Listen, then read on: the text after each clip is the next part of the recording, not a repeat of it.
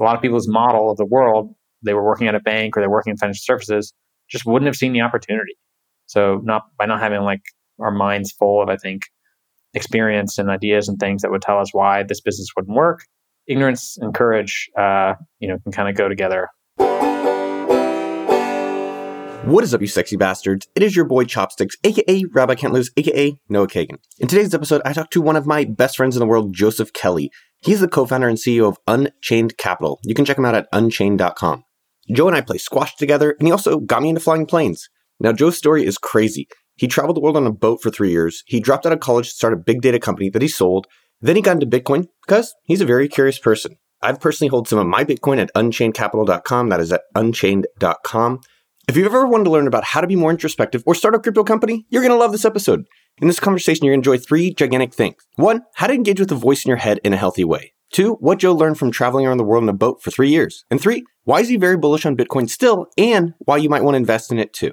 Enjoy those three things, plus a bunch more ear nuggets along the way. Before we dive in the show, go to appsumo.com. Appsumo.com. Sign up for the newsletter. You find great deals for your startup. Appsumo.com.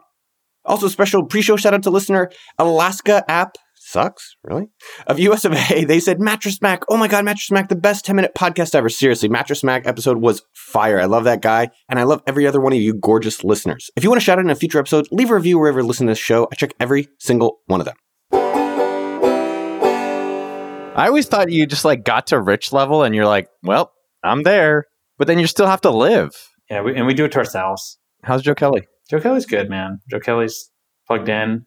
Life's very engaging right now. You know, some sometimes some periods of life you can kind of you can just sort of disengage or like you can kind of let life go on. But right now I have no choice. Right now it's like it's full engagement. It's hundred percent. Need all of it. Like calls all of you sometimes, and I have enough going on right now that family, work, every corner of life is like needs all of Joe. What does full engagement look like? There's a way of like life just kind of wrestles it out of you sometimes. It's like whatever whatever challenges you have that feel like challenges. That's the kind of thing for me. There's always like a calling there. Like a like life is asking of you to like step up, do that thing, do that thing that needs done. And it's also funny to me because for me, life is not the voice inside your head too. I think a lot of my life is like a lot of my life has been listening to the voice inside my head. What is what is it telling me? What does it think is what's next? But that's that's also just not life. Like just it's been a daily reminder for me almost right now of something appears, thinks this is a thing, this is an issue, and I like acknowledging that. I like that there's something in there perceiving these things, and some of them need action, some don't. But I tell that voice more and more, like you are not real. I think everyone has this voice. What, what's the voice telling you? yeah, if I listen to it, it's usually a, a, voice out of fear. It's usually a voice out of caution about like, oh, like this thing, or like, oh, this person, you know, they're ready to quit, or like, oh, this person, like, they're not trusting, or it's like, you know, overly excited too. I think I, I really work on also being aware of being too dazzled. You get some kind of good news, you know, investors like, oh yeah, your thing is great, let's do this, exactly what we need. Nothing's final until the wire hits, so just you can't then let the voice go go off and say, yeah. we're great. This is all great. Yeah, man. I'm uh I'm reading Untethered Soul and I read When Things Fall Apart. And that's like a very big theme in the book where it's like it's this voice in your head. And a lot of what they talk about is what you're what you're reflecting on, which is like, who is this person living for free in our brain mm-hmm. with no rules? They're running rampant. And one of the things I'm trying to reflect on what you said is when it's negative, it's easy to get with, but we're okay letting it be positive. But we're kind of not okay letting it be negative. Yeah. So I think there's an interesting balance of like, uh, do we have to tone down the positive or can we just let that go as high as possible? At the negative one, we're like, yeah, let's make that volume five. Yeah, just try not to squirm at it. Just trying to trying to let it go through. Let the emotions flow through you. I was in therapy today and we were talking about dating, and it's like, what? Which path do you want to take? And you could choose it. You could choose the path you've been on and it's gotten you where you've gone, and it's kind of a path of ambivalence. Or you could choose the hard path I was like, the hard path doesn't sound real fun, man.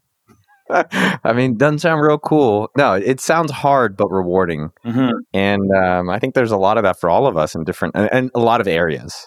I thought I was going to have a hard meeting earlier today. I was talking to this guy on our team, and he's changing positions and he's moving out of some of the leadership role potentially. I was like, I've been kind of not, yeah, I've been dreading it. And then I we had the conversation. I was like, here's just what I'm thinking. I'm not making a decision, but I'd, I'd love to talk with you about it. And he's like, yeah, sounds great. I was like, oh, the hard path is really a rewarding path it was the voice inside your head telling you this is going to be hard. And yeah, I, find the number of reasons that the number of times that voice is wrong and like just on the wrong side of a thing, it's really interesting. It's definitely it doesn't bat anywhere near 100 in my experience. And yeah, it's often those ones you sort of gear up for as being a real challenge that no, it's not. And then you get caught by surprise by the one you thought was easy. What have been some of the hardest decisions in your life? You know, dropping out of school. It was like I came to Austin for doing some traveling with my family, and I knew I wanted to be an entrepreneur and joined the business school. It was like at the time, McCombs undergrad program here at UT was very focused on getting on, on track to go work at Goldman or Ford or some big corporate job. It wasn't very entrepreneurial friendly. And it, it did get easier throughout the year, like the decision to want to quit. I like academic subjects. like I would go audit classes in physics or math, you know, if I had the time these days. But yeah, just culturally learning like, oh, this is how this outfit, this school thinks it wants to teach me about business when like business happens out in the real world. It's almost like the version of business in there feels almost like the voice inside your head idea. It's like it's just this kind of weirdly constructed thing that doesn't have to do with reality. And like the reality of entrepreneurship is always finding almost finding ways to do things or finding things out that just can't be taught in a class. There are mistakes you can prevent. There's like good structured knowledge around building companies and startups. But the kind of thinking I think you need for early stage and starting things doesn't really breed well, I think, in a undergraduate program. That UT does a lot better. I got to give credit for like focusing more on entrepreneur programs. But yeah, decision to leave was like after my first my freshman year. Um, and I know nothing else really lined up or no like prospects or ideas of how I'd succeed or make money. But it's like, ah, I need to do something else. This, this is too miserable. How scary was that? It was kind of freaky. It was one of those that some of I really trusted myself. I still really trusted like I will succeed. I will find a way. Like there's just there's just not it's not possible not to. That's that part of that that like full engagement kind of piece that I that really was there for me and helped carry me through.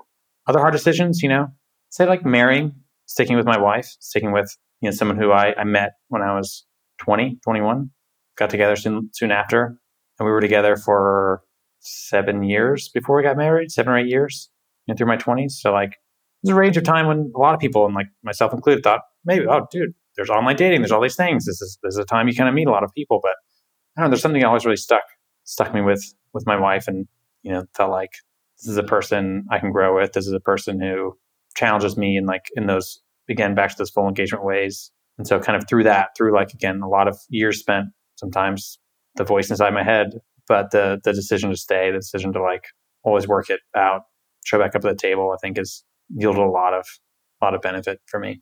How do you engage with the voice inside your head? Like when you are doing the college decision, when you're making the wife decision, or and as you're running, you know, unchained.com today. I said I've gone in and out of healthy, healthy modes of it. First is remembering I am inside my head. You know, like that's key. And then now, more and more, when I notice there's enough of that voice in the head, I try to like it's a really stressful time. There's enough things, and it's kind of firing off a lot. I really try to take a break. I'll take like 15 minutes, and I'll like sit at my desk or I've done it where I sit in my car and just close my eyes and just like try to get back in my body. Just I'm in my chest, I'm in my arms, I'm in my legs, like I'm not in my skull behind my two eyes. Just that's where life is. It's not it's not just this little this voice monologue in, in your head. Yeah, I was reading the book this morning and it was talking about how like that voice in your head you should personify hmm. and then feel about how would you interact with this person. And I, I've really thought about that from I was in therapy and the guy's like, Noah, you need to be your own father. Hmm. That like blew my mind. I was like, Daddy? I was like, what do you this is why I was sitting on his lap. That part was weird. No, uh, it was just but it was an interesting thought and about being your own father. And really it's like how do you be your own coach in a healthy way? Yeah. Right. Like stepping outside of yourself. You know, it's this voice that's in there is like it's there to support you and also kind of to keep you safe and all these things. But it's like, how do you bring it outside and have it be more objective in this experience?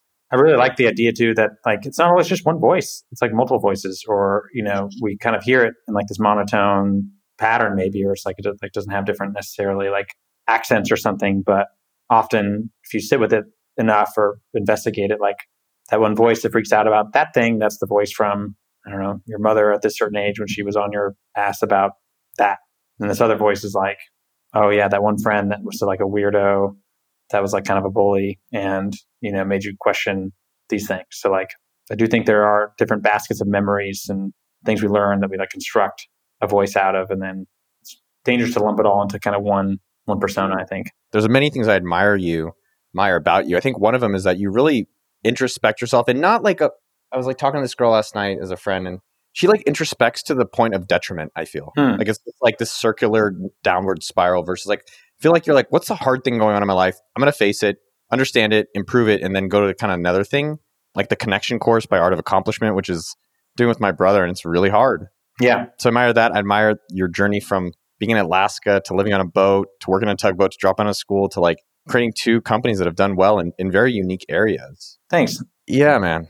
Yeah. Like what a journey from going up, growing up in Alaska to having a family running a crypto company in Austin, Texas. Like, how did you get here? the way we're thinking, you know, and again, that's that's where I think it's also it's fun because like I almost want to laugh at this because it's like part of it's like, well, along the way, I always try to listen to my inner voice. It's like here we are, we're kind of denigrating the like voice inside your head, but there's another voice that does like speak through your body, speaks through like that kind of integrates all those other voices in your head, and that's where um, I think good therapies and good healthy like experiences and things that help you find recenter on the inner voice. It's, it's like that's the voice that believes in you. That's the voice that knows like you're worthy. That's the voice that you know says like yes, you can drop out of school and be okay. And that's and that's that's a lot of my mission. That's a lot of what I get out of working with people and like company building is finding people and like with them working with their inner voice, which is just I don't know to be spiritual about it, like the voice of consciousness, the voice of like you know, humankind, like finding its way forward through space and time on this rock in the universe, and each of us has that somewhere and that potential. And like I love nothing more than marrying up with somebody and like where they are and where they're going and building a mission or going on a fantastic mission together. How, how do you think people can improve their inner voice? Like, and improve that level of self confidence? I know that's something I've always gone back and forth on where, like a lot of humans, like I'm externalized, like, oh, this girl responded, or we did well in business, or like I look good in the mirror. And then it, there's moments of insecurity in, with that voice. And so Mhm. it's how to dive even deeper to like the real inner voice. It's like, hey, it'll be okay. Like a lot of times I have this phrase, like, it's going to be okay. It's okay. Yeah. Dude, that's so part of it. I think that's where that's where it like starts because usually for out of that, it's like something that reminds you it's going to be okay. You're here. This is now. Your question was interesting because you're how do you improve that inner voice? Not counter. It doesn't need improved. Wherever you're at, that's fine. Don't need to improve it. Just check in with it. It's there. It's like, and then just get through the next heartbeat with it. Hmm. That's interesting. So, like, yeah, even the way I said it just makes it seem like there's always something wrong with it. Like, it's couldn't it be great already? It is guaranteed. What did your inner voice tell you today? Do you have any recollection of how your inner voice was with you throughout the day? Yeah, yeah, today was interesting. Today we had a board meeting this morning, and so my voice was about doing that, conducting that well. It's nice, you know. I've done now dozens plus of, of board meetings, so it's feeling more practice. It's always still a an experience because there's it's one of those alignment points. That's the that's for me the big one of the big like major responsibility areas. And I found changes as you grow with the company. The earlier stages alignment's easy. It's you and a few people and maybe boards, maybe some investors. There's like there's only ten people you got to like keep on the same page. Now that we're hundred folks plus our board, plus investors, plus investors on the board, these things like alignment is a different. It's a whole other challenge. And so it's interesting, kind of walking through and and your role and then CEO, you're kind of the center point for all that alignment across those groups. And so ensuring you're kind of in command of the details, you you kind of hold that same page you want everybody to be on. That's what I was kind of feeling or feeling into for uh, the board meeting today. The rest of the day, that's here there. You know, I've had have a few fires, a few things here and there, nothing crazy, but that like inevitably needs your attention and make sure that everything kind of proceeds apace. Hiring, talk to like good candidates. Again, that's where it's fun. It's just finding find that spark, finding you know who else has what is needed here. It can be a good fit. So I like taking like taking the voice with me into those conversations too. When did you start becoming so introspective? as long as I can remember. Early on, I had uh, I'm definitely one of those that, that had like the voice inside my head kick on like early, and that voice, you know, for me, directed a lot. Like early on, I thought I wanted to be a psychologist. Well, first, I wanted to be a priest because I thought, oh, priests they, they know they, they have access to like spiritual knowledge and like know like why the heck we're here and like all that stuff. Like if I go that route, then I can be like closer to God, whoever that is, and like figure it all out and, and know it. You know, I really wanted to know things. I wanted to know like what how does this all work. But then you know fell out with that, but then fell into like, okay, psychology. Like everything I'm experiencing is meeting through my brain. Psychology is study of our brains or like behavior and how we work. So I always feel like everyone should kind of get that user manual for their own mind. And I looked at like psychology and even the therapy and all the stuff we talk about is you know, everything in that kind of knowledge tree. So from the early age, I wanted that. And that for me is like kind of dealing meta knowledge, something like the more you know about how you work and your mind works, you can take that in every domain, every problem area you you tackle over life. So yeah, I wanted that, wanted that, and as much of that as I could early. User manual for your life or user manual for your brain. I, I love that phrase. Yeah. I was curious what how would you define your life philosophy? Hmm, oh, do good, you know. I think part of really introspecting hard and like what you want and how you would want to be treated also really helps you to be kind and be kind with others. So there's a way that kind of that deep introspection and self awareness then like can really help reflect out and be a more kind employer, boss, business partner, company to work with. There's a way I like to bring that kind of kindness and that soul to how we treat our clients, how we take care of, help take care of their Bitcoin, help take care of their journey as they work with us. So yeah, something about something about being kind and self aware. Two things here. One, can I give you marketing feedback? Yeah. Joe is getting on the podcast and promotional story. He's one of my best friends. So I want to promote unchained.com where I have my some of my crypto money. If you want something that's more secure, it's helpful to say your your name at your domain, even if you're talking about your business, like a lot. Think about the number seven. You should try to get to seven. After seven times, people will probably remember it. Just like a small thing. Unchained.com, unchained.com, unchained.com, unchained.com, unchained.com. Unchained.com, unchained.com, unchained.com. Uh, the other thing I thought about is Tynan. I've hung on Tynan very much, and he, similar to you, is like very understands himself. Like I think you're continually trying to understand yourself. I think Tynan understands himself, and then I do think he's open to changing it, but not as often. And he's very content with that. And one of the things he said was years ago, whenever he had kind of like a negative thought about himself, which I literally have it like mine are all day long. and it's not like a pity party, but it's like very, it's like I woke up this morning, like, uh, shit, like this person didn't message me. I don't feel good. Looked in the mirror, you don't look good. I was like, bro, chill out. I haven't even woken up. But uh, yeah. you know, it's a practice I'm working on. It's not it's not a finality. And uh, Tynan said that whenever he had a negative thought years ago, he would always just give counter it with a positive thought about himself. And it kind of trained him not out of negativity, but just to realize that like there is he's good the way he is. Like he is good. Kind of a similar thing with this voice in your head where it's like, why don't you do this, Noah? And like you should have done that. And you're not doing. It's like having also the counter voice to that. It's just something I I really like his approach to it. Oh yeah, and that's and that idea back to like it's, it's kind of what you look for. If you want to look for the negative, it'll be there.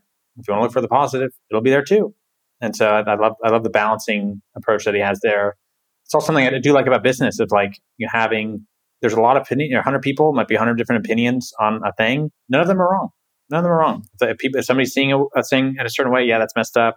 Someone's seeing it's like it's actually not messed up. It's good in this way. Somebody's saying like, yeah, but we could do better. Like all are right. So it's fun. Again for me the mental challenge of like synthesizing the views synthesizing the path forward to like what really is best what really is like an aggregate something better more emergent that nobody individually could have could have come up with on their own. Now i think that for me that's like that's how you get magic.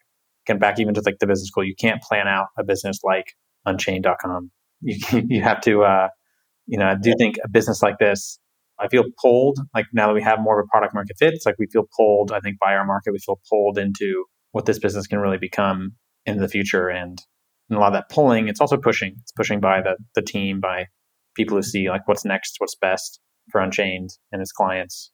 But yeah, it's, it's fun. That's where building in this kind of white space of Bitcoin where there's like this thing that hasn't quite ever existed before that no one could really have described 10 years ago, but is like possible now and we're on the cusp of becoming. That's that's how we I don't know, that's how we do something. It's like so we build a great company is kind of my idea.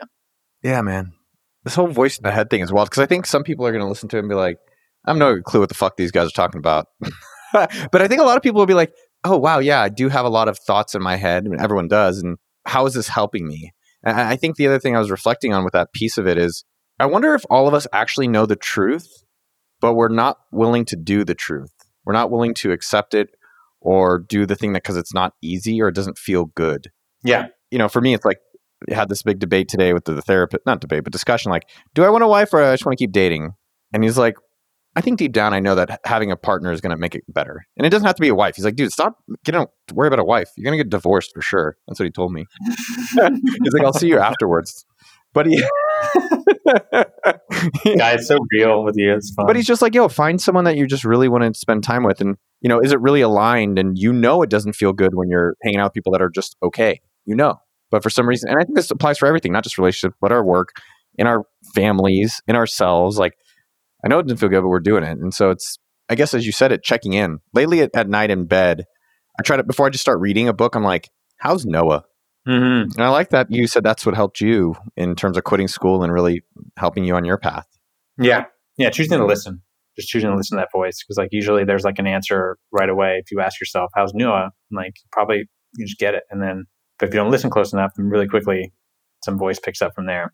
Yeah. So we're going to go back in your story. And for the, for the people who don't know you, you, you were in Alaska. Um, your mom died of cancer very early, even though her and your father dreamed of traveling the world. So your dad packed up, sold everything, traveled to Florida, and you got on a boat to travel the world. And you guys traveled on a boat for the next three years. Yeah. You know that. And then you went and worked on a tugboat for a year. And then you started your the college experience. Can you share a story that, that helped shape some of who you are from, from that boat experience? Yeah. And there's a lot, a lot of that experience that being a teenager, being in these island countries, making friends with like adults, and again, having this kind of interaction with the world that I didn't feel like I was cloistered in a high school or just talking with a bunch of other teenagers. Um, it really kind of just helped me re- see like, oh yeah, there's like life can go a lot of different ways. Even just the U.S. and its cultural norms and as a society, it's one way to do things. It's worked really well for a lot of people here. Um, but there's a lot of people out there that are happy, kids going to school that commute on a dinghy or a boat every day uh, to you know the island next door. Like just these like these corners aspects of life. And yeah, so kind of seeing that and really feeling like okay, you know, I want the kind of destiny, I want the kind of work life that I get to listen to my voice, my inner voice, and what I want to do. And I want to listen to that voice, not necessarily like feeling like I'm working like a some cog in a machine or in some in some cubicle somewhere, like for another person, like listening to like just their voice. That's not how I think a lifetime should be spent here. The other one was like really just feeling really proud and happy being with my younger sister and my dad on the boat, like doing a long passage, you know, where three days from any any kind of shore, any kind of land, barely another like boat or anything else out in sight. It's nighttime, the stars are brilliant, this moon is bright, there's a reflection of it like on the ocean, and you're just like, wow, I, I'm isolated from the rest of the world and I'm with the two most important people in my life, just like right now. Just like we're cruising, we're good. This is magic. So yeah, really kind of feeling feeling that was a was another just like moment. Ne- Never forget that, especially that that watch, feeling that. How do you think your life would have turned out if you would have just if your mom has never passed and you stayed in Anchorage? Oh yeah, I think about this. Like it, it wouldn't have been. I probably would be in like some trouble or something. I don't know. Like I was definitely, um, or I would have just like a rougher thing. You know, she was.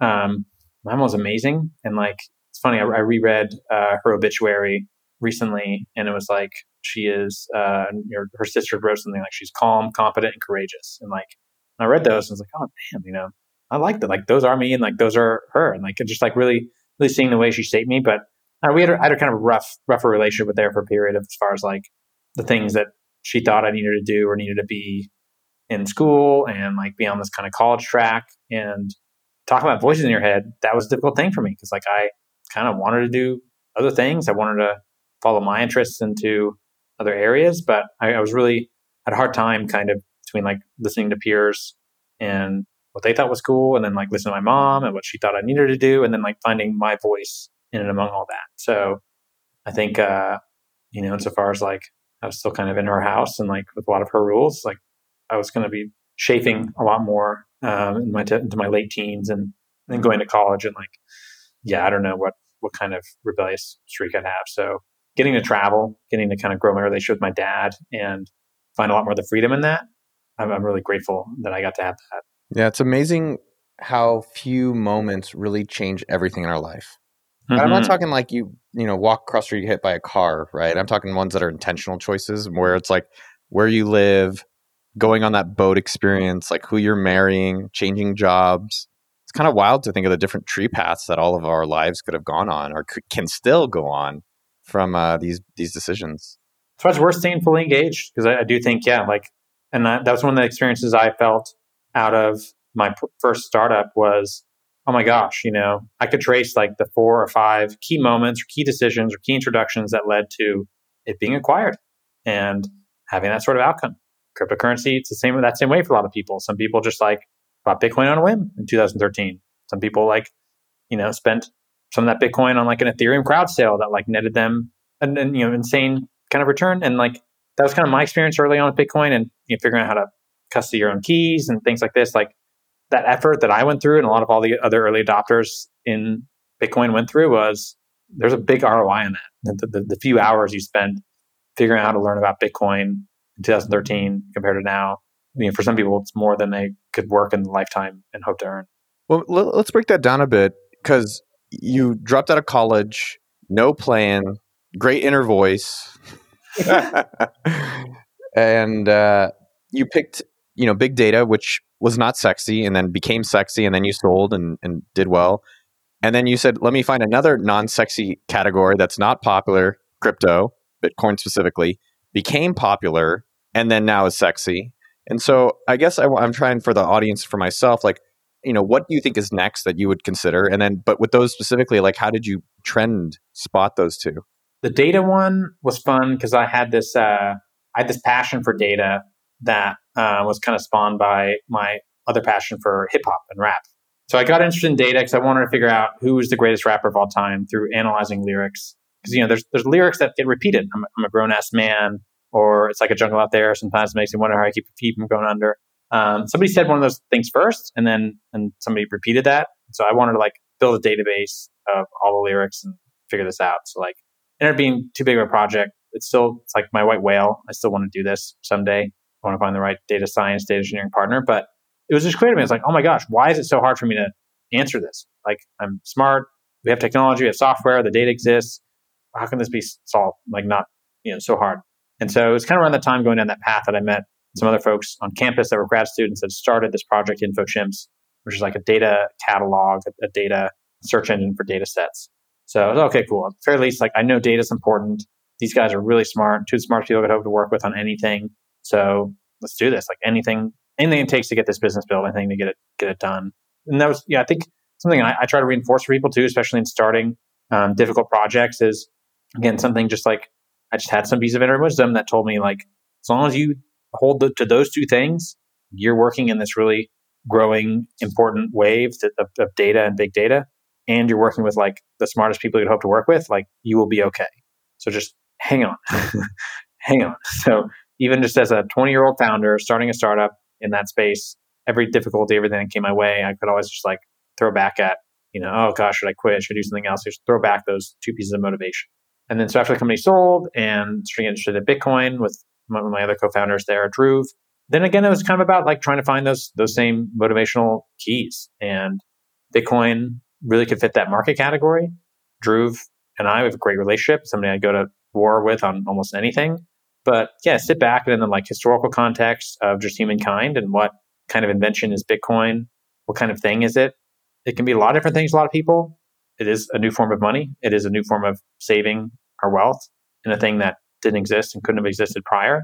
It's like a hyper modern invention that's supported by both the technology of cryptography, distributed computing, the internet in a, in a large extent, then also the social, the societal structure, like around Twitter of the people that sort of debate it and talk about it and prop it up, and then like the economic system it exists in, and now the exchanges. And so there's, I also view it as a really interesting prism to try to understand the world, try to understand how economics work, the social system around like accepting a new idea like Bitcoin and people kind of flipping into being Bitcoin believers. Sometimes flipping out, people do, but generally people go the one way. I find that that just it's fascinating. And so when I think about okay, what is a endeavor I could dedicate ten years or more of my life of my career to, Bitcoin really like fit the bill uh, as far as where to dedicate myself and, and do something amazing around. But what what did you see early on, or what happened that helped you spot that? So you're kind of talking a little bit after after the fact what happened early on, like with Bitcoin, um, and, and, in particular, that's like, well, first I bought some, and and then I have Dhruv, who's a great technical mind and tech, has great technical understanding of things, and he's gotten pretty far along in his understanding of how Bitcoin works.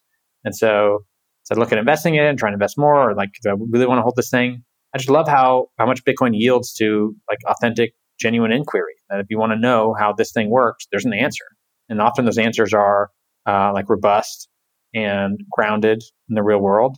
Things like it's proof of work that what are that what create Bitcoin or what secure it and make it so it's this thing that no single party, no no centralized anything could exert unilateral control over it.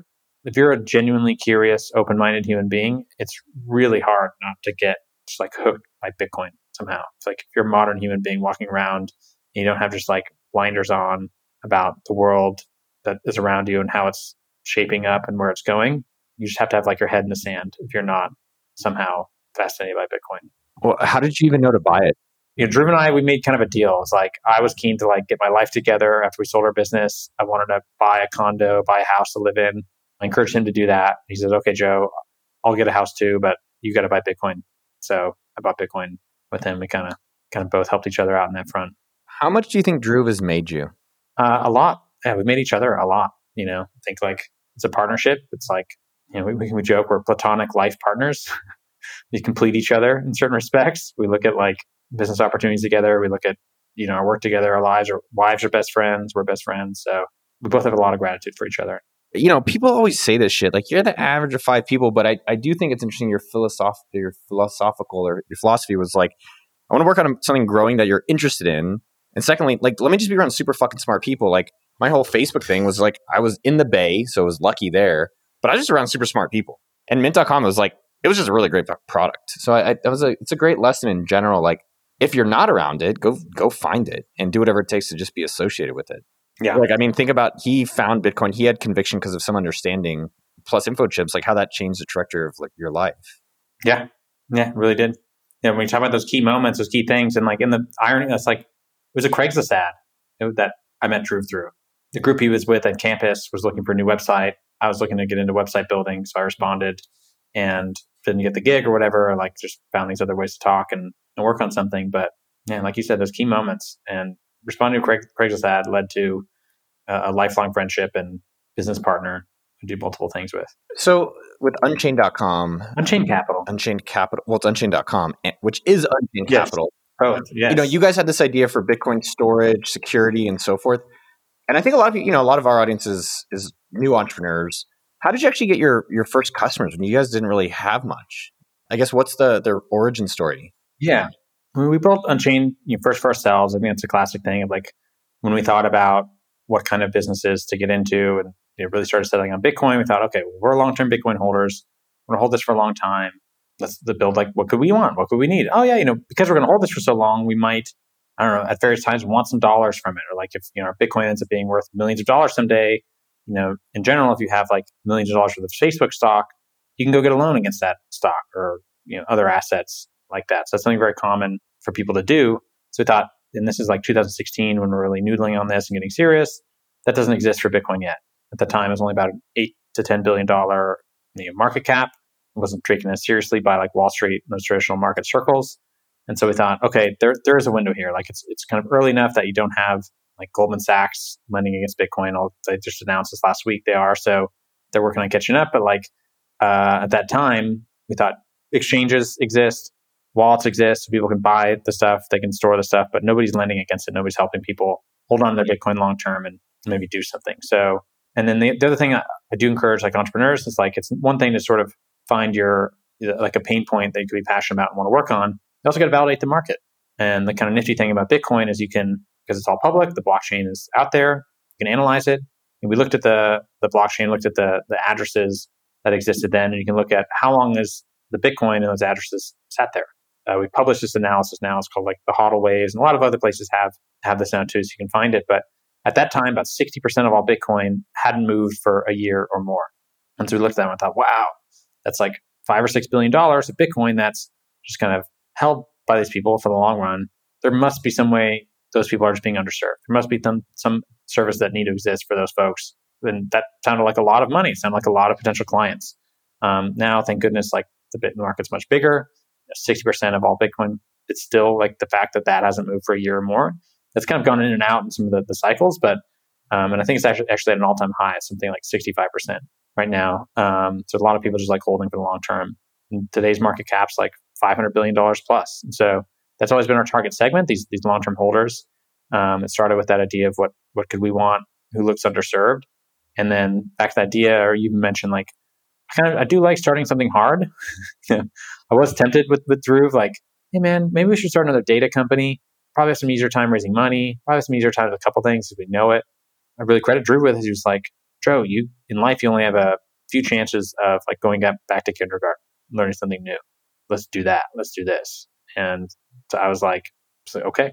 Uh, so you know, then our, our entry entree into financial services, and it, it's funny. It's again back to the, even these ideas of a lot of people's model of the world. They were working at a bank or they're working in financial services, just wouldn't have seen the opportunity. So not by not having like our minds full of, I think, experience and ideas and things that would tell us why this business wouldn't work. Ignorance and courage, uh, you know, can kind of go together, and maybe they did here. But yeah, that was that's kind of more the the origin story. How did you buy your first crypto, your first Bitcoin? Coinbase. Oh, in 2013. Yeah. Damn, I didn't realize they were around back then. How how many did you buy? You never ask a rancher how many head of cattle he's got. Like Texas, Texas saying Said that line before. How did you guys get your first person to trust you guys? It was tough because yeah, we did a lot of diligence early on, like talking to Bitcoin holders, like people we could find that had maybe large, large amounts of Bitcoin. Um, I want to say our first loan was given to somebody who was like a friend of a friend, and that's kind of how that worked. And they they had some Bitcoin and they needed a loan, or like and they were doing this and they tried it out. And then uh, so we had like just a few kind of bites like that of people just kind of internet work. And then once we sort of announced ourselves and like started publishing the blog content, put a press release and things, people started coming in and, and things timed well enough that this was late 2017. So there was still kind of a bull market frenzy. And so we had people interested. We had good volumes early on of making loans. So that was uh, good timing. So speaking of Bitcoin, if anyone wants to store their Bitcoin securely, unchained.com, this is not a sponsored show. Joe is a best friend, and I thought it'd be cool to, to hear some of the, I, I like the way you think. I remember I called you about the, uh, I had a plane emergency because Joe and I share a plane. Mm-hmm. And I called him and I, I said, Joe, I just had an emergency landing. And I was really expecting you to flip the fuck out. And you're like, okay, so walk me through what happened. And I was like, ah, I like that. He, I like how you think about it. Let's uh, diagnose the situation. So your personal net worth, I don't need to know the number, but how much of it is in Bitcoin? Because I think this is interesting. Good question. I mean, over 50%. Really? I thought, I thought it was like 90%, man. Yeah, it's like probably 80, 80%. And then you have your house. It's basically your house and Bitcoin is like all you do. Like, do you do stocks? Uh, no, I have some IRA, 401k type stuff, but yeah, that, that would be in that, that 20%. What percent do you keep in cash or how many months of lifestyle do you keep in cash? Not a lot. I mean, it's part, part of what's nice about having a venture backed startup at this point is like I do have a salary. So for first several years, I did, you know, from previous acquisition or just investments, and I was basically drawing barely a salary and you know living off of those. So it's nice that I don't don't have to do that. But uh, yeah, really just just have a salary that kind of is enough for my lifestyle and stack Bitcoin and try to grow this company. And that's something you know the, those figures of my net worth also don't include like my ownership in Unchained, but that's that's paper. You know, who knows well, I think it's interesting. Why one, you know, Morgan Housel, Psychology of Money. It's one of it's a really popular. Mm-hmm. I really enjoyed it. His basically like a house. I have two stocks or one index fund, and that's it. And you're actually similar. You you have your house, you have your salary, and you have Bitcoin. Yeah, it's not for others, but like, why did you choose to do that versus like for me? I have like Ethereum, and I've bought Solana, and I do index funds, and I'm buying all this real estate shit. Why are you so bullish on Bitcoin as a as an investment? It seems like, or as a storage of capital. I don't want to get the, the debate about that, but like, why are you so bullish on it? Because it is. I mean, it's, it's kind of. I think a lot of ways what it's meant for. It's like something to save your money in if you don't want it or need it for an extended period of time. You know, which I don't intend to. Yeah, tap into or sell my Bitcoin for ten or more years. Um, and that's that portion of my my portfolio is just like that's where I want to keep it, store it, and you know the way the world just continues to seem to move just feels like okay, yeah, an asset like Bitcoin is just going to continue to do well. Um, that a lot of other things just feel distorted, feel propped up by the government, propped up by just like systemic issues. So, and personally, I kind of look at it like Bitcoin. It's been good to me so far. Going to continue to be good for a lot of savers. And for my risk tolerance, it's it feels appropriate. Do you have a range of price you think it'll be in ten years? Yeah, in the six figures, maybe a million dollars a coin. But what gives you that belief, and wh- what makes you think it won't go to zero? Uh, I mean, one, the latter question is almost easier. It's like, but it's like not, I mean, going to zero is a function of there being no buyers. And it's just like at some level, there is always a, a fortress of people that don't want to sell their Bitcoin or won't sell their Bitcoin. So like through every cycle, there's just the 10 to 20% that do really want to sell and sell out, and then they stop. There's no more of them. So Bitcoin just has, I think, a lot of people with that long term belief and that long term mentality. And and then so why do I believe in it? It's, it's because it's so grounded. You go around and ask how how does your dollar work? How does like other money work? How does the financial system work? It's a labyrinth. It is complex. It is crazy. It is shaky. It's this person depends on that person. It depends on that person. Depends on that person. The real thing or the thing you think that the thing is is like behind eight different counterparties or people, and then I don't know, everyone in that chain somewhere is like accepting some liability or maybe even making some money or something like that. It's just really complex and it's it's amazing. It's cool because it's like as a society as humankind, we do depend on creating more complex structures for things to then advance and grow and build. But Bitcoin sort of, I think, just regrounds an understanding or re resettles on a simple system for value storage and value transfer. And that's something needed. That's something you want. That's something, especially for like an internet digital driven society, you need a digital version of those things. And we're only getting more digital. We're only going more in that direction. And so a bedrock currency for that future course of the world that's not just dependent on trusting institutions, that's a really valuable thing. Why not any of the other coins or currencies? there's there's always just some flaw. You know, there's always just some like flaw or like thing you kind of have to presume or, or assume. Bitcoin from the ground up between its code, between its its founding and like not you know having been like somebody's project or whatever. I mean, somebody's project, but like they the kind of founding story that could only really happen once, an, an immaculate conception, if you will. The proof of work. That's what's so fun about learning about Bitcoin from a physicist, Dhruv, was like this work, the energy that goes into securing the system is real. It's real world energy that like, you know, does take massive levers and like you just can't fake it kind of a thing. So everything else has some fakeability, has something wrong with how it started, has something about, you know, the code isn't as durable, isn't as tested. Things things are trying to do too many things. And and they don't have then this property of like being a really good capped monetary supply, like monetary system. Those things are cool experiments, good things to try. You never never fault humans for being creative and wanting to do things, but the Bitcoin network is a thing on its own, really stands on its own. It's not uh, not alike really any other currency, cryptocurrency. I bought something on Monday and I sent him Bitcoin and it didn't transact right away. It took 45 minutes and it was a pretty significant amount of Bitcoins. Hmm. And I was like, what the fuck is going on here? And I paid for like the fastest transaction speed. So that was definitely nerve wracking right? And then I'm like, yo, did you actually give me a Bitcoin address versus like an ETH address or like USDC address? And it finally confirmed. And so there's definitely, I mean, there are some trade offs to it. Yeah, because like it wasn't, it was not smooth, and I was definitely like, at first I was like, okay, 30 minutes is fine. It was 30 minutes and still nothing. Yeah, sometimes you have a you have a slow block.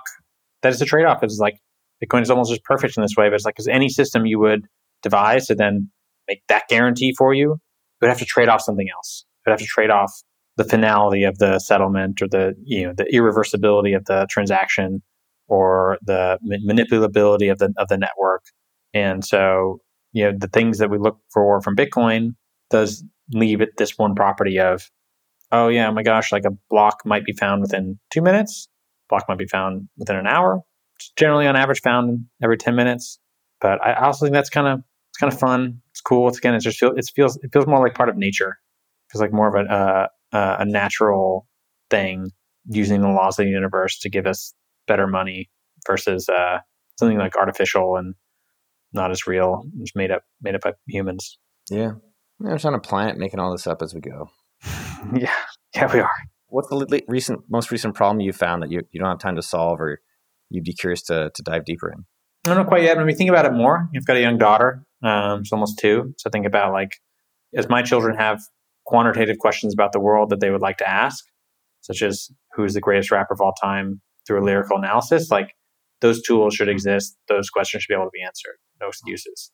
As also she grows, she needs, I think, good money, good savings, good like good ways to feel kind of isolated and not as buffeted by societal change or like who's president or who's like in charge of the Federal Reserve or those things. I don't know. After that, I think that's where like play, play will be interesting. Watch how play is, play evolves for people. You know, it's like VR, meta, metaverse things. I haven't I haven't gone into the metaverse. Don't know. I don't know what that's like. I don't. Know. It's in Facebook servers or something. I have played with a VR headset a couple times last year.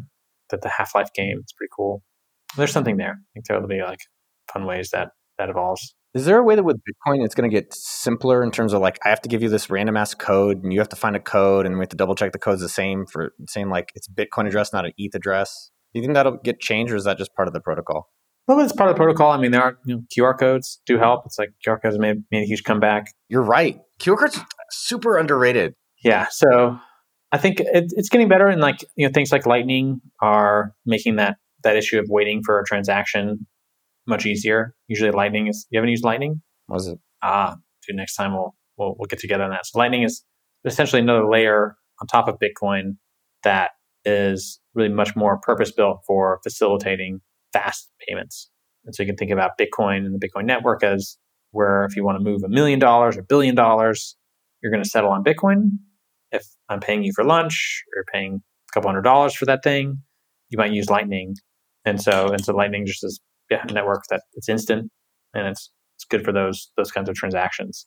Still involves that form factor of like a QR code or Lightning address, but you're you know, alleviating that that settlement time issue that you mentioned. Hans, how to actually use Lightning? This is cool. You get a Lightning wallet and you fund it with Bitcoin. Would you punch Vitalik in the face? Be like, yo, your shit's not good, dude. Nah. We like to build up build up Bitcoin and things we care about. We don't need to distract ourselves with tearing other things down. Yeah, I like that you're singularly focused. Oh, dude, focus. It's so important. It was so missing in this space, especially getting started. You know, could have done a blockchainy something, anything, and just feels so good to know who your customer is. Feels so good to be aligned with what they want, their values, and build your business in that direction. And it's something that the industry really lacks. There's not many companies I think can can be can be as proud as like what they do and how they help their clients as, as we are. Yeah, I've thought about you guys with hiring too, where it's like you're hiring like uh, like the devout, and it's really easy because you can hire top talent because it's like, oh, I believe in this. Yes, It's something honestly we're we're diving deeper into AppSumo, where it's like, who is our best customer, and how are we really over serving them? hmm I think we've lost a little side of that, not in a bad way. We're we're serving multiple people, and it's like, well, who who do we really want to keep focusing on so that they're super happy? Yeah. So I, I like that you guys have that focus. I think that's probably true for a lot of parts of life. Yeah, and maybe we talked about this too. It's like the thing about this, you know, what do you think is more important, the mission or the team when it comes to like building your company? Kind of went back and forth with the coach on this because his his thing was his arm was the mission. You know, for your your job, if you're in like the top role or something like that, you need to be all mission and like order your people into battle or something you needed and things like that. And you know, I don't know. I mean, there's a balance view because like you can't get there if you don't have the team for it, and you do need your team to trust you and trust and have built trust with them. And if you want the best team possible, though, you need a mission. You need a compelling mission. So you don't get the team without the mission. You don't get the mission done without the great team. So it's got to be both. Where do you think I can go find other smart guys? Like, where can I have Chad already? So I'm good. Like, you got your Dhruv, I got my Chad. Like, where can other people find someone smart like that? Craigslist, man. I'm serious. just like they're out there, you know, and that's just yeah. That, that's that getting that power of engagement and like just bringing curiosity and like passion and drive. That's that was that was the thing. I'll, I'll, I'll give my 20 year old self was I was just all drive and all like wanting the world and wanting to realize something great in the world and looking for like good people to go do that with. Dude, I love it. Joe Kelly, Unchained.com, Unchained Capital. Secure your Bitcoin, buy your Bitcoin. Like, what's the one liner you would tell someone why they should use Unchained.com if they're a long term BTC holder? We are a financial services company for businesses and individuals that want to hold their own keys to their Bitcoin. So people that are interested in self custody want to ensure that you know they can always get their Bitcoin, even if exchanges are down, things like that are down. We're we're the, the place for them. What if your site's down? We can help you. Like we have a it's when people onboard for us with us for storing their Bitcoin. Uh, we have a route they can take. We give them some information that they could upload that to any other wallet that supports multi-sig. So it's a beautiful thing about building on one protocol, one set of open source standards is, yeah, the, our stuff is portable. Like we're built in a way that you can go to a different multi-sig wallet and upload the information that you use in our site and then Oh, yeah. Still for your The Bitcoin. recovery key stuff, right? Yeah. Yeah. I gave mine to your guy. He said he wanted to keep it for me. Oh, really? Oh, that's a, that's a violation process. I'm joking. I'm joking. He was very impressed. It was very thorough, very uh, professional. I was like, oh wow, Joe's company's pretty good. It's always like it's like going to your parents' work and seeing what actually happens, or using a friend's website, and you're like, dude, your shit doesn't suck. Yeah. All right, man. Check you out. Unchained Capital. You have Twitter j- at Joseph Kelly, J O S E P H K E L L Y, part of the the Yes. plan, man. So check him out there. I'll give a shout out in the beginning of the show as well. Awesome. Great to chat with you, Noah. Yes, sir. See you in the squash courts. See you on the squash courts, my friend. That is a wrap. I hope you loved the episode as much as I did making it for you. You can check out Joe at unchained.com as well. Follow him on Twitter at Joseph Kelly. Next, text a friend you love him. Yo, dog, let's go travel on a boat together. And before you go, tweet at me at Noah Kagan. Let me know of this episode or slide in my DMs at Noah Kagan. Also, remember to go to subscribe to my newsletter. That's sendfox.com slash Noah. I send a single short email each and every week, exclusive content to my subscribers. That's sendfox.com slash Noah. Also, create your own newsletter at sendfox.com. Finally, a couple shout outs to my amazing team. Thank you to Jason at podcasttech.com for always making these episodes. Thank you to Mitchell, Jeremy, George, Hubert, Cam, Sasa, Nikki, and Jen from the Dork team for all y'all do.